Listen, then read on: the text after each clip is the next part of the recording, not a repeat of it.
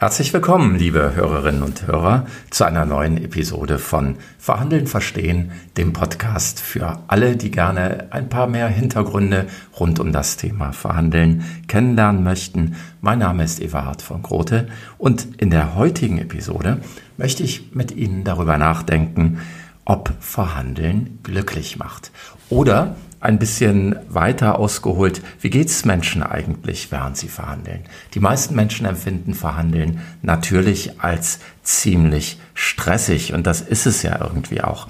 Aber kann es gleichzeitig vielleicht auch glücklich machen? Was ist das eigentlich Glück? Wie kriegen wir das? Und was hat das mit unserem Thema Verhandeln zu tun? Gibt es am Verhandlungstisch wirklich Glück zu finden? Das ist vielleicht ein bisschen ähm, nicht ganz naheliegend im ersten Moment, aber aus meiner Sicht gibt es das und ich möchte heute mit Ihnen ein paar Ergebnisse teilen von Forschung dazu, welches Leben ist eigentlich glücklich und was kann man tun, um Glück in seinem Leben zu empfinden. Und ich glaube, dass Verhandeln ein Weg sein kann, unter anderem, der einen sehr, sehr beglücken kann. Und das ist vielleicht mal eine andere Perspektive, neben der Perspektive, dass es stressig ist und anstrengend und mühsam und manchmal vielleicht auch frustrierend. Ähm, aber Verhandeln kann auch glücklich machen. Und ich freue mich, dass Sie dabei sind und mir auf diesem kleinen Ausflug in das Thema folgen wollen. Herzlich willkommen zu Verhandeln verstehen. Hier geht es darum, wie Sie Verhandlungen von großer Bedeutung souverän gestalten und erfolgreich abschließen können. Und hier ist Ihr Experte für Verhandlungen mit Tragweite und Distant Profiling, Everhard von Grote.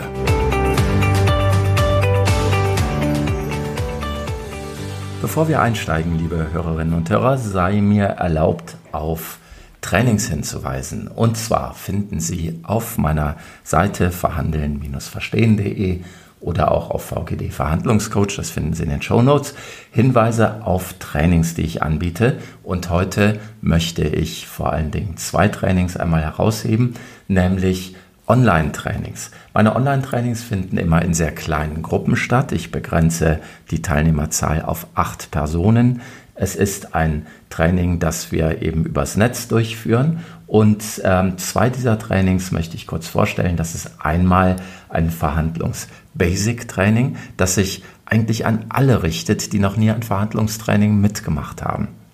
Ich glaube, jeder Mensch verhandelt in seinem Leben so viel, dass jeder sich mal zumindest einen Tag nehmen sollte, um die Grundlagen, die Basics kennenzulernen. Und das wird Auswirkungen haben auf ihre Verhandlungsergebnisse. Ich glaube, dass Menschen, die dieses Basic Training mal mitgemacht haben, direkt besser verhandeln werden und direkt bessere Ergebnisse erzielen werden.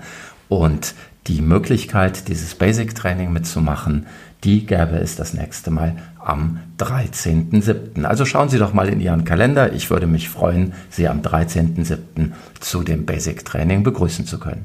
Wer sagt, dass er darüber lange hinaus ist, äh, für den wäre äh, das Advanced Training am 8. Juni vielleicht das Richtige. Hier geht es um Strategien für komplexe Verhandlungen. Also das richtet sich eher an die erfahrenen Verhandler, an Profis, an Menschen, die auch mal Multiparteienverhandlungen oder Verhandlungen über sehr komplexe Themen oder gar beides führen. 8.6. ist der Termin. Alle weiteren Informationen äh, finden Sie auf der Homepage, die Sie in den Show Notes finden und da können Sie sich auch gleich anmelden. Ich würde mich sehr freuen, Sie dort begrüßen zu können. Jetzt aber zu unserem Thema. Macht Verhandeln glücklich? Was für eine schräge Frage, oder? Verhandeln ist Stress, Stress pur. Verhandeln ist nervig, Verhandeln ist Konflikt. Wem soll das schon Spaß machen? Wer soll dabei schon Glück empfinden können? Und es gibt tatsächlich auch Studien, die uns zeigen, dass Verhandeln zuallererst mal als stressig empfunden wird.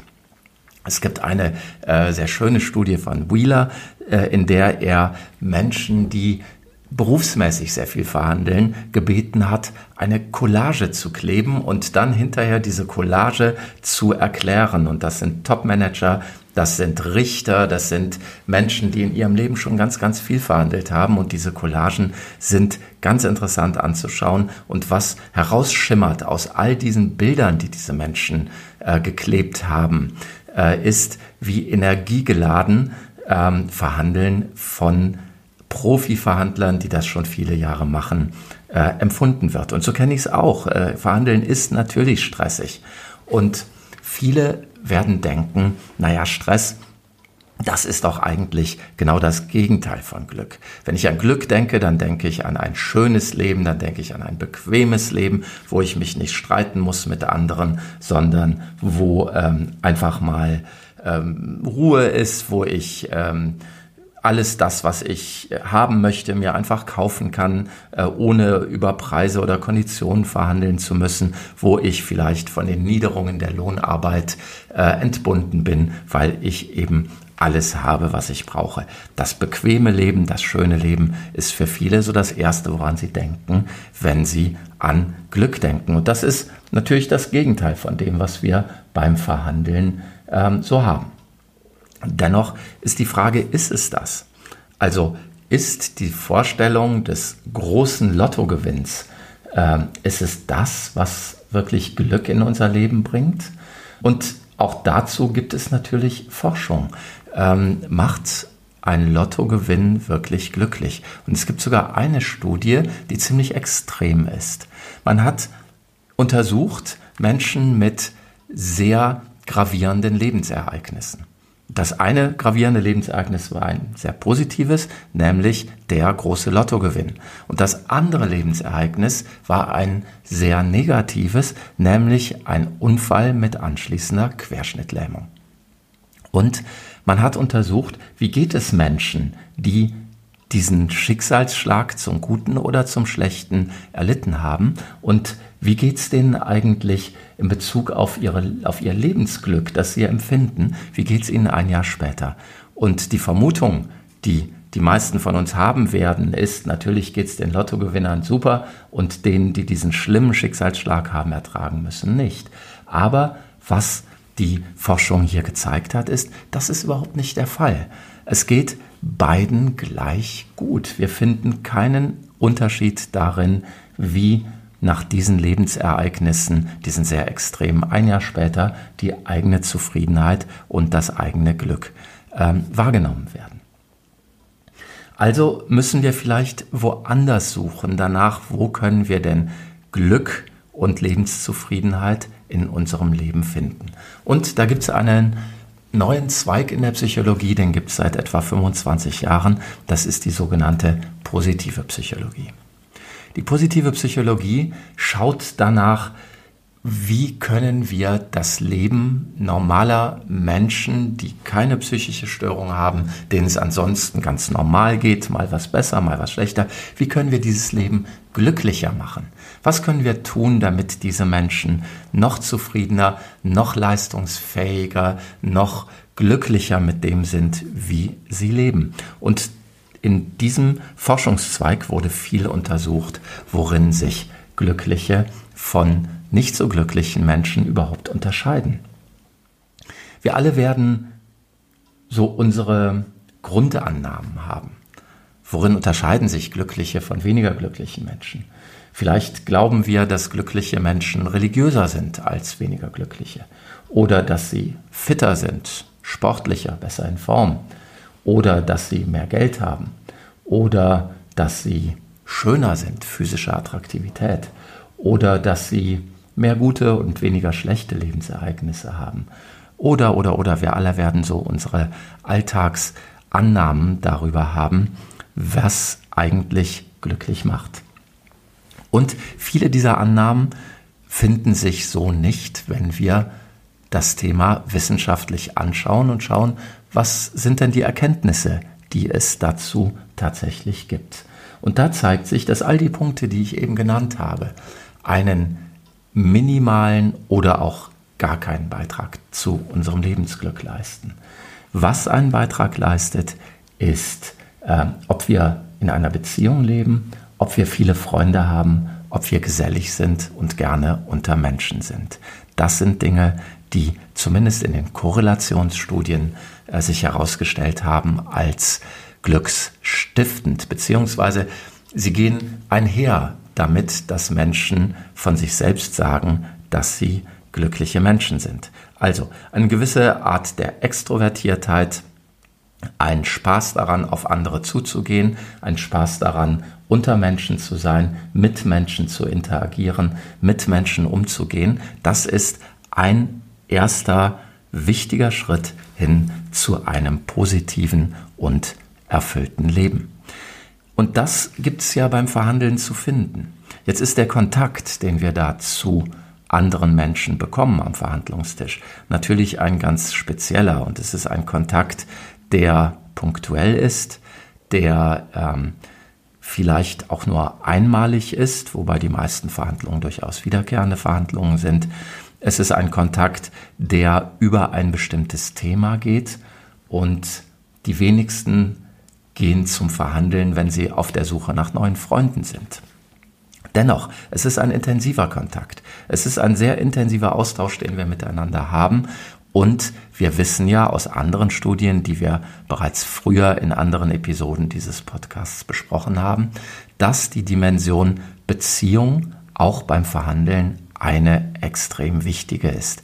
Also, wer Lust auf Menschen hat und wer Lust darauf hat, in eine tiefe Beziehung mit seinem Gegenüber einzutreten. Nicht im Sinne von, ich suche mir einen neuen Freund, sondern im Sinne von, wir werden diese Verhandlungen, die wir miteinander jetzt hier haben, ähm, anständig, ordentlich, wertschätzend und in einer positiven Atmosphäre miteinander gestalten. Der ist hier richtig am Verhandlungstisch und der wird das auch als eher etwas Beglückendes empfinden. Gibt neben dem Weg des schönen und bequemen Lebens, Deutsche Vita, den wir eben schon besprochen haben und von dem wir gesehen haben, dass er nicht so wirklich zu einem glücklichen Leben führt, gibt es noch zwei andere Wege, die ähm, in der Forschung gefunden wurden und die sehr gut zu unserem Verhandlungsthema passen. Das eine ist der Weg der Hingabe an eine Sache, an das, was man gerade tut. Glück empfinden wir Menschen gerade dann, wenn wir ganz vertieft sind in das, was wir tun. Wenn das, was wir tun, uns so fordert, dass wir alle Sorgen und Nöte, die wir abseits dessen haben, in dem Moment komplett vergessen. Wenn wir ganz im Hier und Jetzt sind und mit 100 Prozent unserer Konzentration und Aufmerksamkeit durchaus auch mit Stress dabei äh, das tun, was wir gerade tun. Das nennen Psychologen Flow, also einen Zustand, in dem es um das Fließen geht, also darum, dass wir so im Hier und Jetzt sind, ähm, dass wir alles andere ausblenden. Es geht um eine intensive Konzentration auf das, was wir gerade tun. Und das muss nicht einhergehen mit großen Gefühlen. Meistens geht es gar nicht mit großen Gefühlen einher. Es ist also nicht das äh, ähm, Grinsen von einem Ort zum anderen, das wir vielleicht haben, wenn wir Achterbahn fahren oder dergleichen, sondern hier geht es darum, dass wir konzentriert etwas tun, was wir gerne tun. Und wenn wir gerne im Austausch mit anderen sind und am Verhandlungstisch das, was wir gut vorbereitet haben, umsetzen können, wenn wir hellwach sein müssen, um zu sehen, welche Dinge, die gerade am Verhandlungstisch passieren, uns in die Karten spielen und welche nicht, wie wir darauf reagieren, ob die Dinge, die wir vorbereitet haben, passen, welche Argumente wir jetzt ziehen, welchen klugen Weg wir miteinander weitergehen, um am Ende ein gutes Ergebnis zu haben. Wenn wir ganz vertieft sind in das, was wir am Verhandlungstisch tun, weil es so eine intensive Tätigkeit ist, dann können wir Flow empfinden und Flow ist ein wichtiger Beitrag zum Thema Glück und Glücksempfinden. Also diese Intensität in der Arbeit, die es beim Verhandeln zu erleben gibt, gibt es im Alltag am Schreibtisch so eher weniger. Verhandeln ist schon nochmal eine zugespitzte Arbeitssituation und eine Situation, wo andere darauf schauen, was wir da tun, was wir als, als Ergebnis holen, wo wir äh, unter Beobachtung stehen und wo es einfach eine große Tragweite hat, was am Ende herauskommt. Und das sind die Ingredienzien, die es braucht, um Flow erleben zu können. Wenn wir das dann auch noch gerne tun, und wir werden es dann gerne tun, wenn wir optimal vorbereitet sind, dann können wir diese intensive Konzentration auf das, was wir tun, erleben und auch genießen. Dann werden wir diesen Flow erleben. Wir werden erleben, dass es sehr, sehr anstrengend ist. Aber die Anstrengung werden wir nicht während der Verhandlung, sondern erst danach dann tatsächlich erleben und es ist ein befriedigendes und schönes Gefühl, das zu erleben. Voraussetzung ist, dass wir gerne mit Menschen zusammen sind, also in gewisser Weise eher extro als introvertiert sind und dass wir eine positive Beziehung aufbauen zu unserem Verhandlungspartner und dass wir sehr, sehr gut vorbereitet am Verhandlungstisch sitzen, dann sehen wir, wie es gut läuft und sehen, dass es wirklich Spaß machen kann. Es gibt einen dritten Weg, der von der positiven Psychologie beschrieben wird, der glücklich macht. Und dieser dritte Weg neben dem Deutsche Vita und dem Flow, dem ähm, Arbeiten mit voller Hingabe, dieser dritte Weg besteht darin, dass wir in dem, was wir tun, Sinn finden, Sinnhaftes tun. Also immer dann, wenn wir das Gefühl haben, dass das, was wir tun, im Dienst an etwas Größerem steht, als wir es selber sind, dann ähm, werden wir eher Glück empfinden.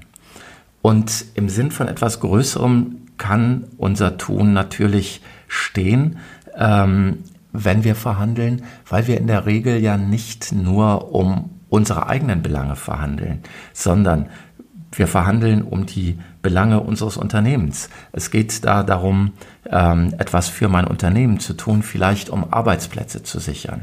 Oder ich habe mal äh, im Auftrag einer NGO an äh, Verhandlungen äh, bei den Vereinten Nationen teilgenommen. Und auch wenn diese Verhandlung jetzt nicht unmittelbar dazu geführt hat, dass die Welt eine viel bessere geworden ist, so hat sie doch vielleicht ein klein bisschen dazu beigetragen. Und mein Tun hatte Impact auf Dinge, die beschlossen wurden, die direkten Einfluss auf das Leben von Menschen hatten. Und ich glaube, das hat es ein bisschen besser gemacht. Wenn wir solche Dinge erleben können, dass unser Tun einen direkten Impact hat auf etwas, was größer ist als wir selbst. Ähm, wenn wir erleben, dass das, was wir tun, im Dienst steht an etwas Größerem, dann werden wir das als sinnhaftes Tun erleben und sinnhaftes Tun macht sehr glücklich.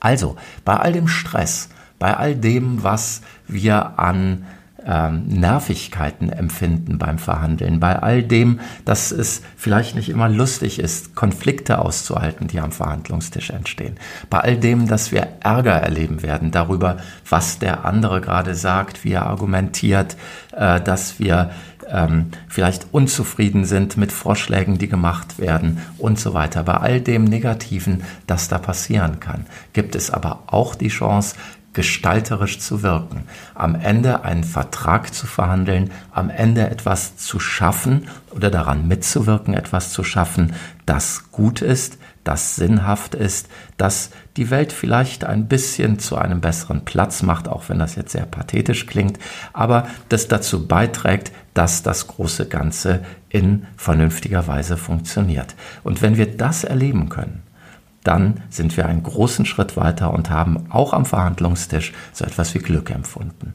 Voraussetzung, wir mögen Menschen, wir mögen die Menschen äh, auch in Situationen, wo wir nicht einer Meinung sind. Und die zweite Voraussetzung, wir sind sehr, sehr gut vorbereitet und müssen weniger improvisieren.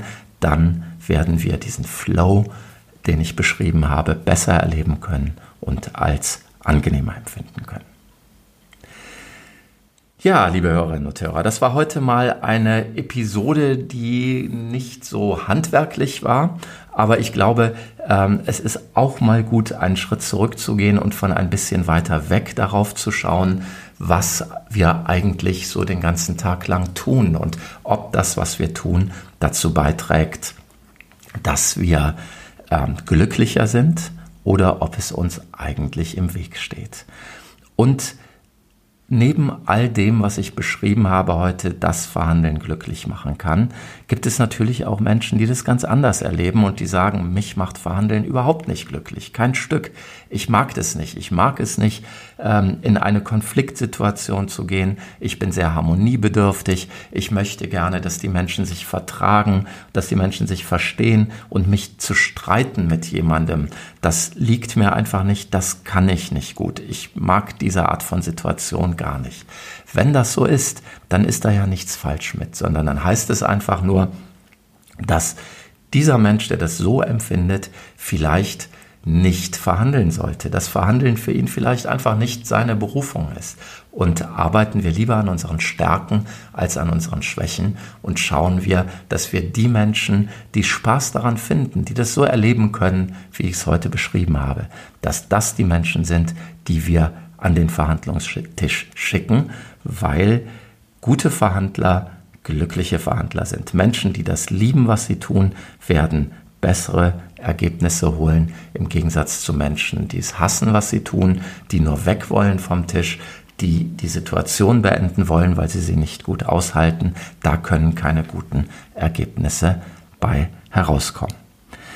In dem Sinne hoffe ich, dass Sie beim Verhandeln Glück empfinden können und in den nächsten Wochen werden. Ich freue mich darauf, Sie in zwei Wochen wieder zu hören bei einer neuen Episode von Verhandeln verstehen.